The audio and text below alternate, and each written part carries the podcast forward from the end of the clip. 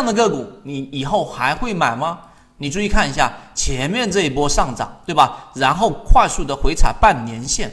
那作为普通的散户交易者，我们都有过一句话，叫做“瘦死的骆驼比马大”，对吧？它前面既然那么强，一定有资金关注，然后它又回踩，然后这里面又有涨停，是不是我就可以去关注它了？或者说我回到年线，我是不是要重视起来？我要加仓，是这样吗？尤其在这个地方放一个量，我是不是就可以重仓了？对，很多人是这样认为的。但是当你看到了，你走过了第二季，残与散，为什么就三个字，是吧？残。和散，实际上就这两个核心，我要给大家讲的。看一看这个数据，在二零二零年的一季报里面，散户增加了百分之两百零六，中间没有进行过任何的配股，也就是流动盘没有进行过稀释，它还是有百分之两百的散户增加了。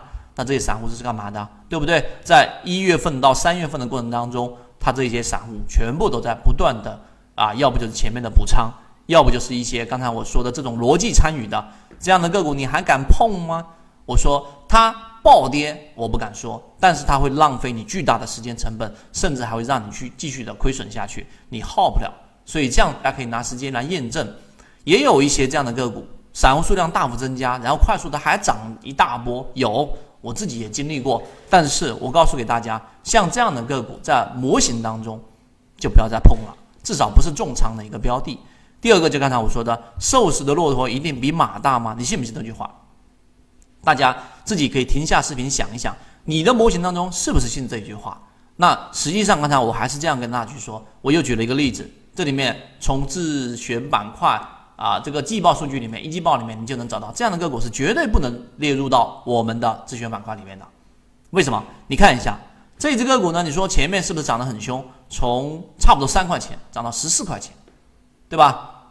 四倍多、五倍的利润，那么这么大幅的上涨，其实它已经消耗了很多的动能了。记住，该进去的游资进去了。你看下面这么多的这些游资席位都参与进去了，都做过一波了，但还是有人相信“瘦死骆驼比马大”这一句话。结果百分之一百四十的散户在一季报的时候，一月份到三月份过程当中连续的杀了进去。这些有追涨杀跌的，对吧？有套到利润的，但是大部分。都是我们所说的这些炮灰，这是第一个。第二个，还会有很多人继续不断的进去。那么这个进去的这些仓位，一部分就是补仓，一部分就是我们所说的，这里我写的，这里部分成交的就是什么割肉的给了补仓的啊，不是补仓的，是补仓的。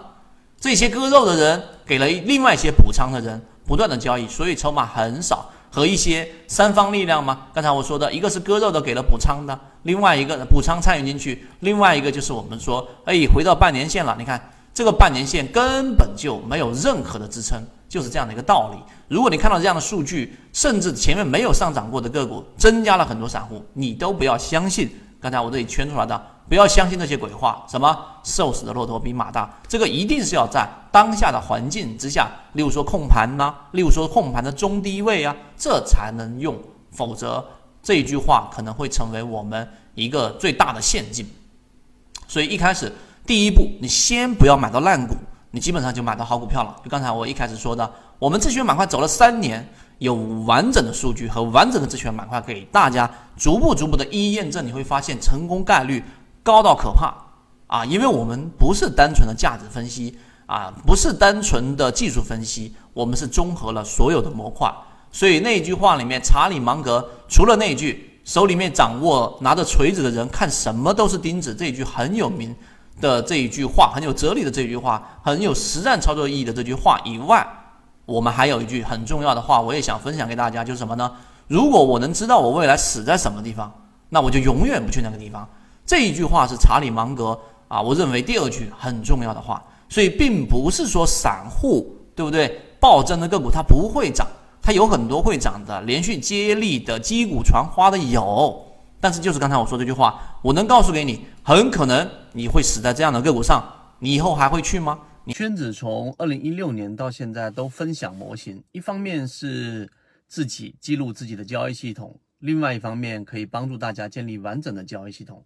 系统进化模型可以一步关注泽西船长公众平台。